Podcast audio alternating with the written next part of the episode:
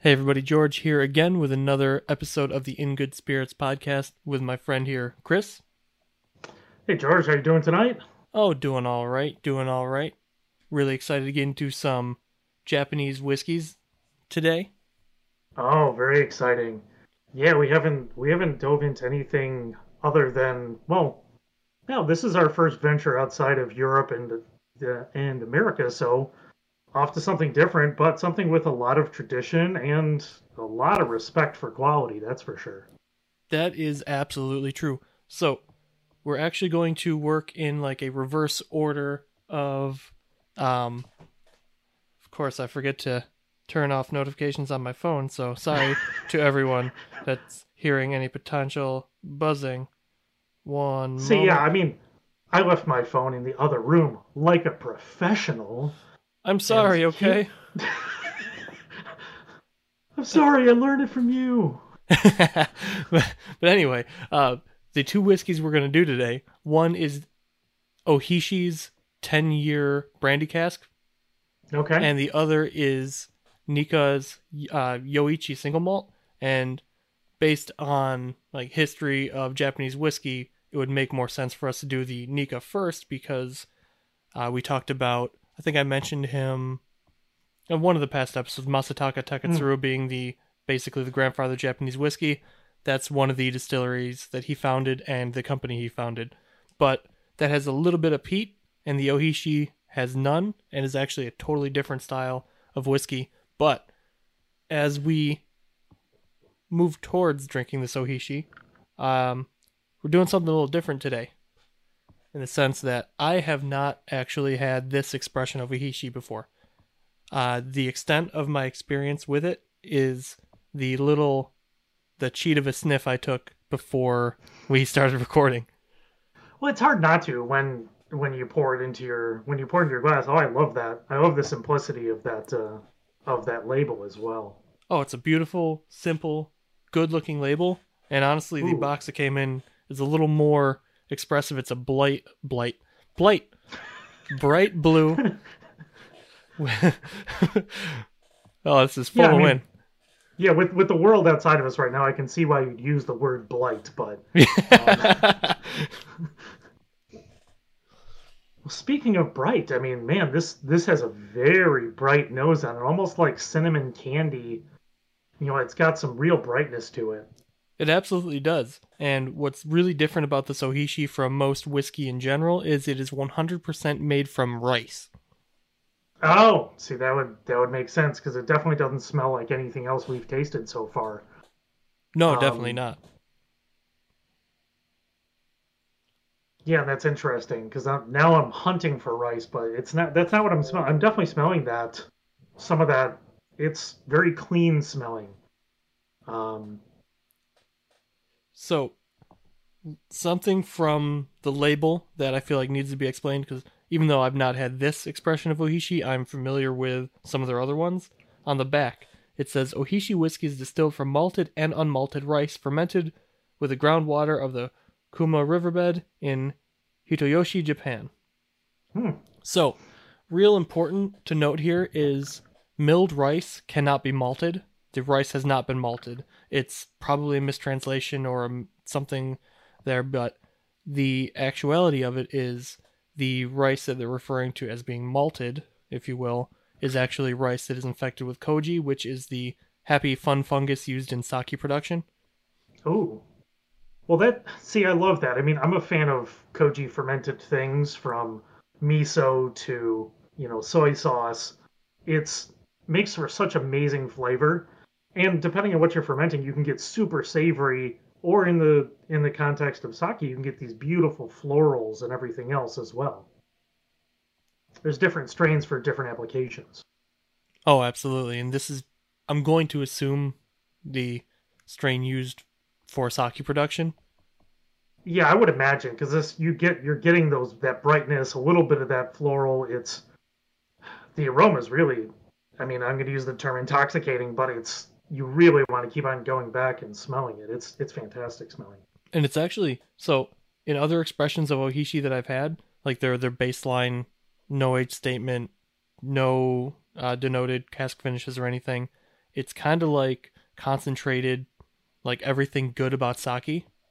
Mm, This I get a lot of the brandy notes, a ton of them. okay. Yeah, I could see that. I think we're going to need to do more specific brandy things for me to get a better feel for it. I think we might have to invite Chris Carlson on for that one so we can taste some good stuff. Um, as long as we can do a three-hour episode, I think so. Absolutely.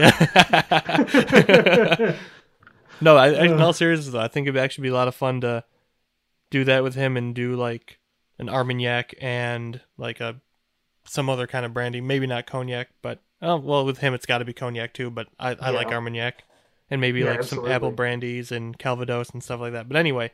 Uh, enough about potential future things to do here. We are drinking a 100% Yes, rice based whiskey right now.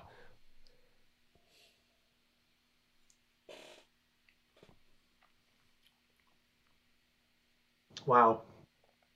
That is delicate. Delicate, but it still's got some really developed flavors. It's so it dances on the palate. You're getting that richness of the age, but it doesn't feel old at all. Ooh, that finish. That finish is super rich too. Ooh. I'm actually having Man. trouble putting my notes to words right now. Like it's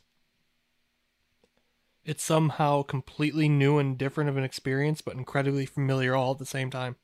Hmm. But like going back to the nose, it's like like dried plum and cinnamon and custardy vanilla. Yeah, I think that cinnamon kind of comes through the whole palate too, but not, it doesn't taste artificial. It's that bright, fresh, you know, that fresh cinnamon, like grated cinnamon. Really, really pleasant. You're definitely getting that vanilla, but again, it's like good vanilla. It's developed vanilla. This isn't artificial vanilla extract. This is more that rich vanilla. Right, like a vanilla bean, like an actual custard made with Yeah. vanilla beans in it. Like very custardy, very like very real, very natural. Yeah, it's not dense though. I think that's that's the part I'm loving about this so much is you're getting these rich flavors. You know, it's so it's delicate on the nose. You're getting rich flavors, but it bounces on the palate. It's fascinating.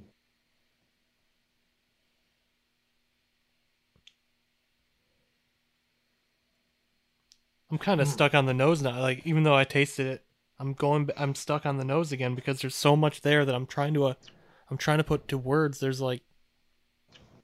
There's an aroma that's identifiable. I'm just not. I'm not connecting the dots there. Well, yeah, and I think it's Yeah, I know I think I know what you're talking about. It's not it's not a mustiness, but there's there's something else there. It's oh, it's it's almost it's weird now that we've talked about it being rice, but this is the first time it's coming through like a rice pudding. Yeah, yeah, and that definitely ties into like the custardiness, that like puddingy thing. But I'm I think I'm getting the rice more now that I'm sitting with it and I'm aerating, you know, making sure to breathe in and out. I mean this there's a lot of layers on this. It's kind of yeah, like kind of reminds reminds me of uh, our local Greek restaurants uh, rice pudding in some ways, but obviously a lot more delicate. and it's got like a deep wood note, like um very very clearly French oak. At whatever brandy they're using is without a doubt French oak, and we're gonna check their tax sheet because I actually have not read that yet. I I only cheated with a sniff. Um, No, I, I see I- I, see what you mean now. I'm definitely getting that wood now that I'm focusing on it at the at the finish. yeah, that deep French oak, like the stuff, like Yeah. classic, rich, intense vanilla, but that natural vanilla, like the spice, baking spices, and just they definitely used some sort of French oak. The brandy they're using was without a doubt at least partially French origin or French oaked. Yeah, and now now that you mention, I am getting a little more on the nose as well. I might have a suggestive palate. I don't know, but now that I'm focusing on it, I can I can hit it on the nose a little bit. But I mean, working through this one is this is the kind of whiskey you can really love because it takes time to really work at it. Yeah, in in retrospect, this may not have been the best whiskey for me to try the first time um, while being recorded because I don't want to. I don't want to do anything but think about it. I just want to sit here and overanalyze it silently, Oh, yeah. and that's the opposite of what we want to be doing right now. Right. But what we can say for sure is I mean this is this is fantastic. It really this is top-notch stuff. And one that can suit a lot of different occasions because it's I, I think it's an I think it's a immense success when it comes to balance and craftsmanship, but this is a common refrain I've had when I've tasted all manner of Japanese whiskeys. But that's that's pretty fantastic. You getting any like dried mango or like dried papaya on the palate, like some sort of dried tropical like orange colored fruit? See, I like that papaya note because I think it's that that little bit of that little bit of dank fruitiness. I think really captures one of the things I was getting at. Um, because it's we were talking about custard, but it doesn't have that density. You know, it's got some some richness, but it's not dense. But that that dark juiciness almost. But again, it's it's so balanced with it's not acidity, but it's that brightness that comes along with it. It's Yeah, yeah, it's that's top notch stuff. and it's really warm in a very pleasant way, and the alcohol is only forty two point two percent, so Yeah, it's not gonna say- overly high. I was gonna say I my my first thought was 80, but because it's so easy, but this is one of the rare occasions where I think it really suits it. Not to say it wouldn't have its own enjoyment if you raised it, but I think everything that we're talking through, I don't think it needs more, which I wouldn't usually say.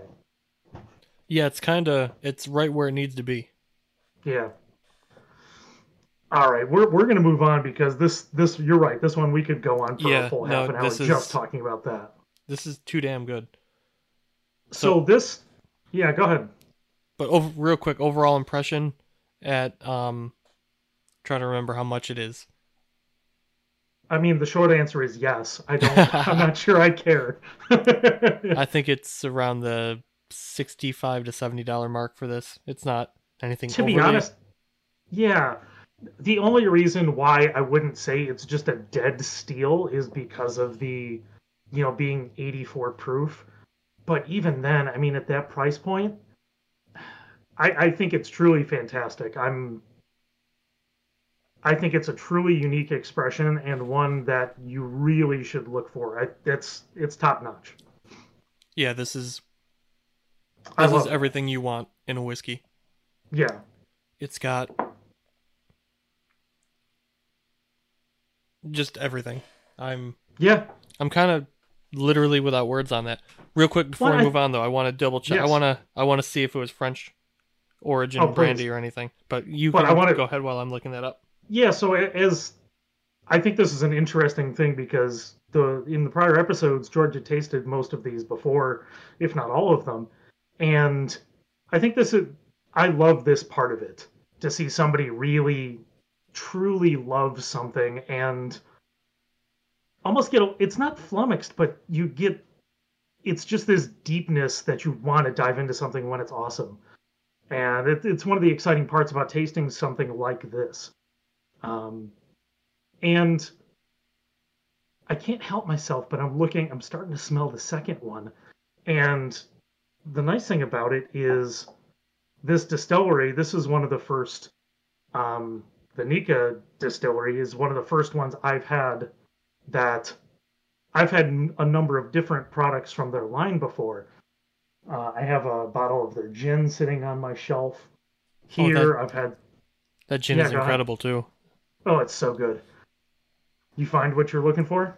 Yeah, I'm just quickly skimming through all the information, but uh, real quick information: their master distiller uses 30% estate-grown rice, and then 70% of the rice comes from surrounding Kumamoto Prefecture. Hmm. Now, moment of truth. Let's see if George knows what he's talking about. The brandy cask expression of Ohishi is a blend of oaks ex cognac barrels between 3 and 25 years of age. So, yeah, it, it's literally saying only cognac. So, I was very right about French origin and French oak. Absolutely. Here are their tasting notes, by the way. Oh, it's interesting. Let's see. Delicate yet angular, with notes of citrus, black peppercorn, and vanilla. I don't get the black peppercorn, but I definitely see what they say by citrus, and obviously we mentioned vanilla quite a few times. Yeah. One, I think that that angular, it, that's I think that's a good description of it. But I like things that are a bit sharp. Yeah. Um, but yeah, p- pivoting over to our Nikka here. Um, I've had the Nikka coffee still before, and I think I've had one of the other whiskey expressions as well. But I don't think I've had this one before. So there. So this one is yeah, this is the Yoichi single malt. Yes. So Nikka has uh, that I'm aware of off the top of my head, and I'm not forgetting two distilleries. One is the Yoichi, which was Okay. the first distillery that uh, Masataka Taketsuru opened under the Nikka Whiskey Company. Uh, that he founded the company too, obviously. And Yoichi is one of the distilleries. The other is Miyagikyo. And Okay. real quick backstory for those of you who didn't don't know or didn't hear me talk about it before in another episode masataka taketsuru is the in many regards the grandfather of japanese whiskey. In the early 19 teens the ni- the pre 1920s whatever whatever that Oh, wow. decade is really uh, referred to as the 19 teens.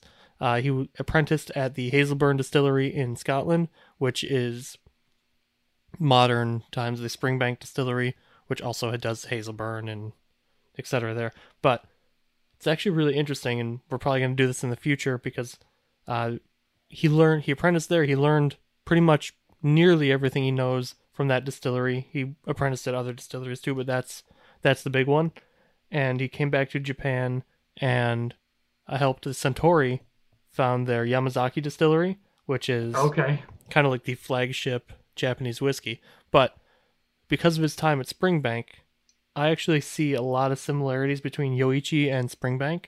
So I'd love to, in the future, sit down with like a, a Springbank 10 year or like a, a more everyday Springbank and compare it to the Yoichi because they're very different whiskeys, but you can see that there's very clearly some lineage there and stylistic well- similarities. Yeah, and I think that's it's an interesting point because a lot of Japanese whiskey heritage flows through Scotland, but I think something like this, you know, like the Ohishi was is so distinctly like modern Japanese whiskey versus something like this which probably has more roots towards like you said, more roots towards the Scottish uh, the, you know that passionate Scottish whiskey um, heritage coming through because that's you know there's a lot of that there and a lot of that um, a lot of that respect for the process goes through the through that as well. Yes, and that process is actually on this whiskey going complete 180 from the Ohishi. It's very classic Scottish style single malt using some of the barley is peated. It's a very light level of peat in this. If memory serves, the way they do it is they have runs of whiskey that are peated, runs of whiskey that are unpeated, and they blend everything to taste, which I I like the way of doing that. Yeah, And- this this definitely smells balanced when it comes to the peat versus you know some of the more intensely peated ones. You can smell that it's there. You can smell the smoke both from the malt and from the um you know and that you know those those high medicinal notes but I mean this is but you're getting that richness that that appley note on the nose. I mean it smells really pleasant. Oh, definitely like baked green apple, a little bit Mhm. of like whiffs of smoke, again a little bit of vanilla.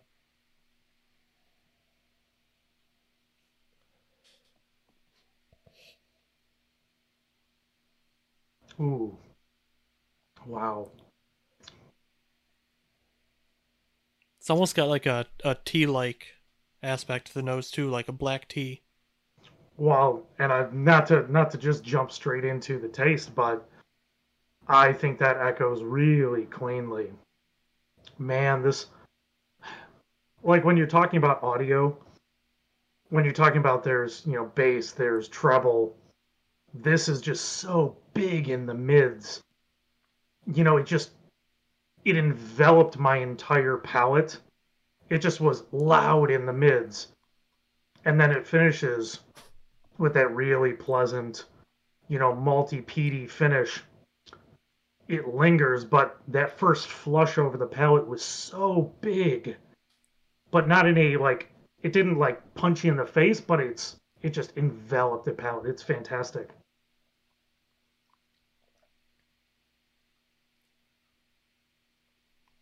Yeah. Wow. And again, though, like Ooh. From the nose again to the palate, more of that like baked green, green apple. Way more smoky on the palate, but very integrated smoke. It's very. It intermingles nicely with all the fruit and all the other sweeter notes of it. And it's For sure, very think- like Sharpie marker meets campfire smoke.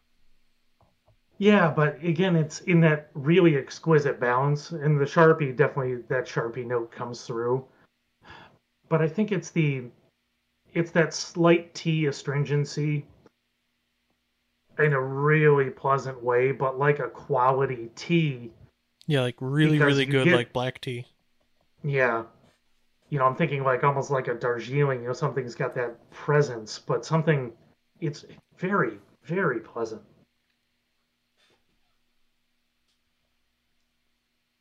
Hmm.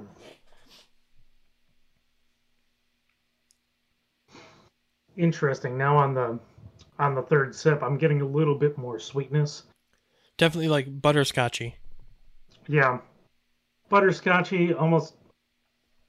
Yeah, I'm getting a little bit of that like powdered sugar high, that high sugar note on my palate. Yeah, like a powdered donut. Yeah, J- just that. It's just like right on the tip of my tongue sweetness. Yeah, like powdered Um, donut, butterscotch, and really overripe baked apple. Yeah, I'm getting that butterscotch a lot now. But it's really integrated with that smoke as well. It's. Mm. I think it's something as I've. So I'm I'm a severe food nerd. I've been doing. I did restaurant reviews uh, in one of our local newspapers, my own food and drink podcast, uh, Food About Town, and you know I'm passionate for people that are passionate about food. And you know every time i watch a food travel show and they travel to japan for one reason or another you always see this dedication to expertise when it comes to food. It's the people that do one thing for their careers whether it's um you know uh, jiro dreams of sushi but in modern times like they've taken neapolitan pizza and making and made a career out of it That was a great And- documentary, by the way. Jiro Dreams of Sushi. That, that oh just just amazing it was mind blowing. I I never knew I could be so blown away by a sushi documentary. I love sushi, and I didn't think I'd like that documentary that much. Yeah, it's it's fantastic, and that, but it, I think it's part of the culture is this true respect for making something as good as it possibly can be. Uh, even people coming from outside. Uh, a gentleman, Ivan Orkin. He's uh, got uh, ramen places in New York, and he had moved to Japan and he opened his own ramen place, but he did it in the Japanese style, with that respect for the process and understanding that expertise means something in a career of making something is absolutely you know that kaizen that endless improvement And tying Hmm. that back into whiskey real quick. This is not the whiskey in question with the story I'm about to tell, but a friend of mine is a distiller. He's a bourbon guy, loves bourbon, bourbon number one, bourbon, bourbon, bourbon. He doesn't like anything better than bourbon. He got in the business to make bourbon. Now, his aunt brought him back a little bottle from Japan of a Japanese bottling of Yamazaki. No age statement, no frills, just it's not I don't even think I've seen a international market or US market uh no age statement Yamazaki before. That I've only seen this Japanese market one. And I was over at his apartment one night and working through a whole bunch of different whiskey. And He's like, you know what? I'm like, you got to try this Yamazaki. So we open it up. He pours us both a glass, and I'm gonna rea- reenact everything so people watching can see, but I'll describe as well. He took a sip or a sniff, took a sip, stopped, looked, held the glass in front of his face, and stared at it turned his head to the side a little, kind of like a dog really overthinking something and saying, huh. Now, and he, and he says, now, I still love bourbon, but this whiskey tastes like it's a whiskey that went to school to learn how to taste like whiskey. And he said, and he said it's the most precise whiskey he's ever had and it was just so everything's so precise and clean and perfect and that work ethic really does show through so well in things especially like in whiskey because it's so precise it's so clean and true it's it's like it's true like like uh like like with a sword when it's like perfectly straight. It's it's you know it's true you know it's perfect. Yeah. Yeah and i, I think that's that's a great point for both these because the expressions are so different from one another. You know, the Ohishi was that delicate, balanced, angular uh, flavor uh, with all these corresponding interesting richnesses. And then this Nikka single malt provides us that, you know, a lot of those classic flavors, those classic Scotch flavors, but very clean, very articulate. This is a this is almost quintessential scotch made in Japan in just in a really clean, awesome way. But both I think are very distinct. And that's something you can say they were made with this particular vision and made distinctly and precisely that. Yeah, without any doubt for sure. Mm. Like this So for yeah. Go ahead. Yeah, I was gonna say for this for this Nikka, what does this one chime in at? So the problem with a lot of Japanese whiskey right now is the availability is scarce yeah. and pricing fluctuates heavily because of scarcity. So I don't sure. know what it would currently sit on a shelf at right now, but when I picked up the bottle a couple year year or so ago, maybe I don't remember exactly. Uh, it was in the mid 50s, low 60s. I yeah. don't know what it is anymore. Yeah, it's it's hard to tell, and this this is one of the after effects from the booming popularity of Japanese whiskey over the last few years. Is now it's like you said, it's becoming more scarce because there's only so much of it out there, and now it's getting a little bit of a secondary market, so places are marking it up more. So don't be shocked to see it on the shelf for you know 50% more than what he said, or you don't know, or you might not see it at all. Well, the the scary thing is, it's not even just secondary market pricing; it's vastly increasing wholesale prices too. Yeah.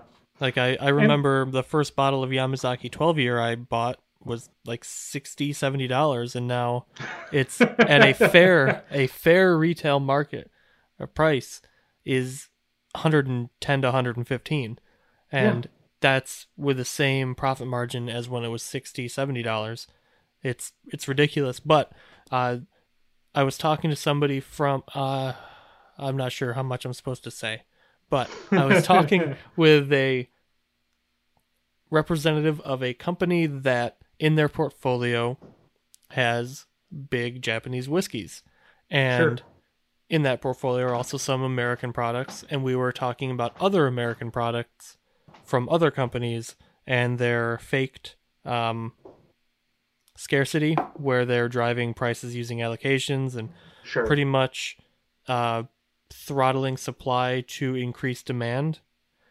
And this was a couple. This was maybe three or four years ago at this point, but it was right after Japanese whiskey really hit that wall of oh shit, we don't have enough. And yeah. I I asked him, I'm like, well, what about with all these Japanese whiskeys? Is that is it being throttled? Is it really a shortage? Is it or is it like these products where they're intentionally throttling? And we went from laughing and joking about these other companies to him being very, very serious. Color leaves his face and he's like, no, we we really don't have any. And he explained to me that uh, for those of you who don't know, Chris and I live in Rochester, New York. We're in upstate New York. We're we're like an uh, a six, seven, eight hour drive depending on which way you go from New York City. And I was told by this person from this company that if it weren't for New York City, we wouldn't even have any in New York State where we Wow. are because it's so basically what happened was uh, in the 80s Japanese whiskey in Japan started falling to the wayside. People started consuming more shochu, uh, sake, things like that. So distilleries slowed down production and invested in making sake and shochu. And then fast forward to relatively recently, it was uh, kind of like, well, screw it. Why don't we send a pallet or a shipping container rather of whiskey to the U.S. Worst case scenario, we we sold them a shipping container worth of whiskey and we don't do it again. And it blew up in a way no one ever imagined it really could. Well, I think the I think your point though is when you look back towards the 80s. I mean, whiskey whiskey died here in America too. This it wasn't a uniquely Japanese thing. Uh, there's a reason that you know as we move forward, there was and still is, especially with some of the you know tighter allocated stuff, actually tighter allocated stuff, that there was a boom, but you can only make old whiskey so fast. It takes a long time, and there was not the demand when people were making it 25 30 years ago And actually, a funny, funny little, uh, often forgotten truth about older whiskey in America is that a decrease in demand actually caused the older whiskey to become a thing because you didn't have to pay tax on it till you took it out of the barrel. So they left it in barrel to avoid taxing, or getting taxed on it rather, uh, because nobody was buying it. So then, by accident, old whiskey became popular, and it's actually interesting. A few years ago, even Buffalo uh, representative of Buffalo Trace even said, "We're not intending on making really old whiskey anymore. That like where that's that's behind us, because it's not it's not really, it's never it was never the intent." Is what I'm trying to say there. yeah and it's it's crazy expensive to make really old whiskey Oh, it is Especially when- absolutely. especially when the demand is so high for the mid-age stuff so what's the you're trying to make a 20 i mean making a 20 is it's cost prohibitive at this point when the demand for the 10s is so high So very true. Plus, when you can sell someone a eight year old whiskey without telling them it's eight years old, and they, you know, or a five to eight year old bourbon, and not telling them that, and people love it, why why would you waste your time and money making something, you know, twenty years old when you can sell a hell of a lot more of something at five to eight years old that people love just as much and can drink more often. But anyway, back to Japanese whiskey. Uh, yes. finishing up that story there's a shortage there's a real true shortage and they cut back a lot of the age statement things for non-age age statement things and you're seeing a big resurgence of gin. Much it's kind of like craft distilling in america in reverse. They had the whiskey and now they don't have the whiskey so they need gin to make money to make whiskey where in america it's like we want to make whiskey we have no money to make whiskey here's gin but uh, by 2030 japanese age statement whiskey, there will be enough, um, enough stock to meet demand at that point. But and, you know, we got a little time to go still before that comes Yeah. a thing. So I do have to say I'm really glad we had the the Ohishi first. Um, I just went back and tasted it, and it's hard. You you can't compare them next to each other after tasting the Nikka first. It's it was easily the right decision. I love both. Um, I think I prefer the Ohishi over it, but it's one you really want to drink on its own and not try to compare it too much against something else next to it because it is delicate and because I'm getting much different I'm getting a little more of that sake note now, tasting it against something else. Absolutely. I think it's fantastic. So yeah, let's we we had our Ohishi 10 year brandy cask. We had our Nikka uh, Yoichi Yoichi Yoichi single malt. Yep, Yoichi single malt. I think both availed themselves very well as Japanese whiskey, and I'm sure we've got more Japanese whiskey to come because I know you're passionate about it. I know I am. Yeah, we're definitely gonna have. uh I don't know if it would be the next episode or it would be in the future, but I'm, I have ideas for at least two or three more Japanese spirits uh episodes. Beautiful. We might stagger them out though, so nobody gets too fatigued there. But they are they are in the pipeline. Yeah. Sounds great. So I think this is going to wrap up this episode of In Good Spirits. George, where can they find you on the internet? Find me on Instagram at Whiskey Jedi with the E in there because this is America. Damn it! I'm kidding. Sort of. Sort of. and uh, you can find me at Stromy on Twitter and Instagram. Uh, you can also find me on the Food About Town podcast that I record here in my studio, where I talk to people in Rochester about food and drink. And you know, we're going to talk a little bit more about the uh, reopening in the time of the coronavirus coming up soon. So uh, stay tuned for some of that from me. And come back next time for another episode of In Good Spirits. Good night, sir. Good night. Cheers. And in the uh, spirit of Japanese whiskey, sayonara. Okay, so we said the episode was over. We did our outro, but then we retasted the Ohishi we were talking about, and we just got so much more that we had to come back just for a couple minutes and talk about it because, like I was kind of mentioning in the episode, we tasted it on its own. Then we tasted the Nikka. And then eh, going back to it, my first taste, it almost felt like there wasn't enough there and then my palate reacclimated to it, and I'm getting so many different notes. And yeah, and yeah after, go ahead. And after having it sit for probably between the length of recording and how much we talked before, and we pre-poured them, had to be Yeah. about 45 minutes. It's Yeah, for sure. changed so much. Like it's it's changed so much in such a positive way that we were literally about to say we were both about to say goodbye to each other to go spend time with our wives and we and we're like holy shit this whiskey is so ridiculous we need to spend another few minutes on it because yeah, it's like the the stuff we were talking about without you know between recording uh it's like raisins and flowers and honey and more of the spice it's just so concentrated yeah. It's almost it almost the weird thing. It almost feels like it it lost brightness, but not in a way I feel bad about it all. I'm getting that. The first time we went through it, I didn't get the brandy as cleanly. I'm getting those raisins. I'm getting that some of those oxidative notes, but I was getting lilac on the nose, sitting with it again. and the more we talk about it, that we got so many fascinating and awesome things the first time around. And now that it's sat and our palates have reacclimated and it's opened up, we're getting such different things. I mean, yeah and it's not even this just is a lilac, steal and a half. it's other purple flowers like violets it's like very purple Oh, flower and Yeah. like the palette is it's more intense but softer on the edges if that makes sense like it's more concentrated Absolutely. in flavor but a lot less angular a lot less like astringency it's very Mm. it's it reminds me of like there's a I can't remember the type of wine it is, but it's a dessert wine from Portugal. It's fortified. It's kind of similar to like a sherry, but it's not quite.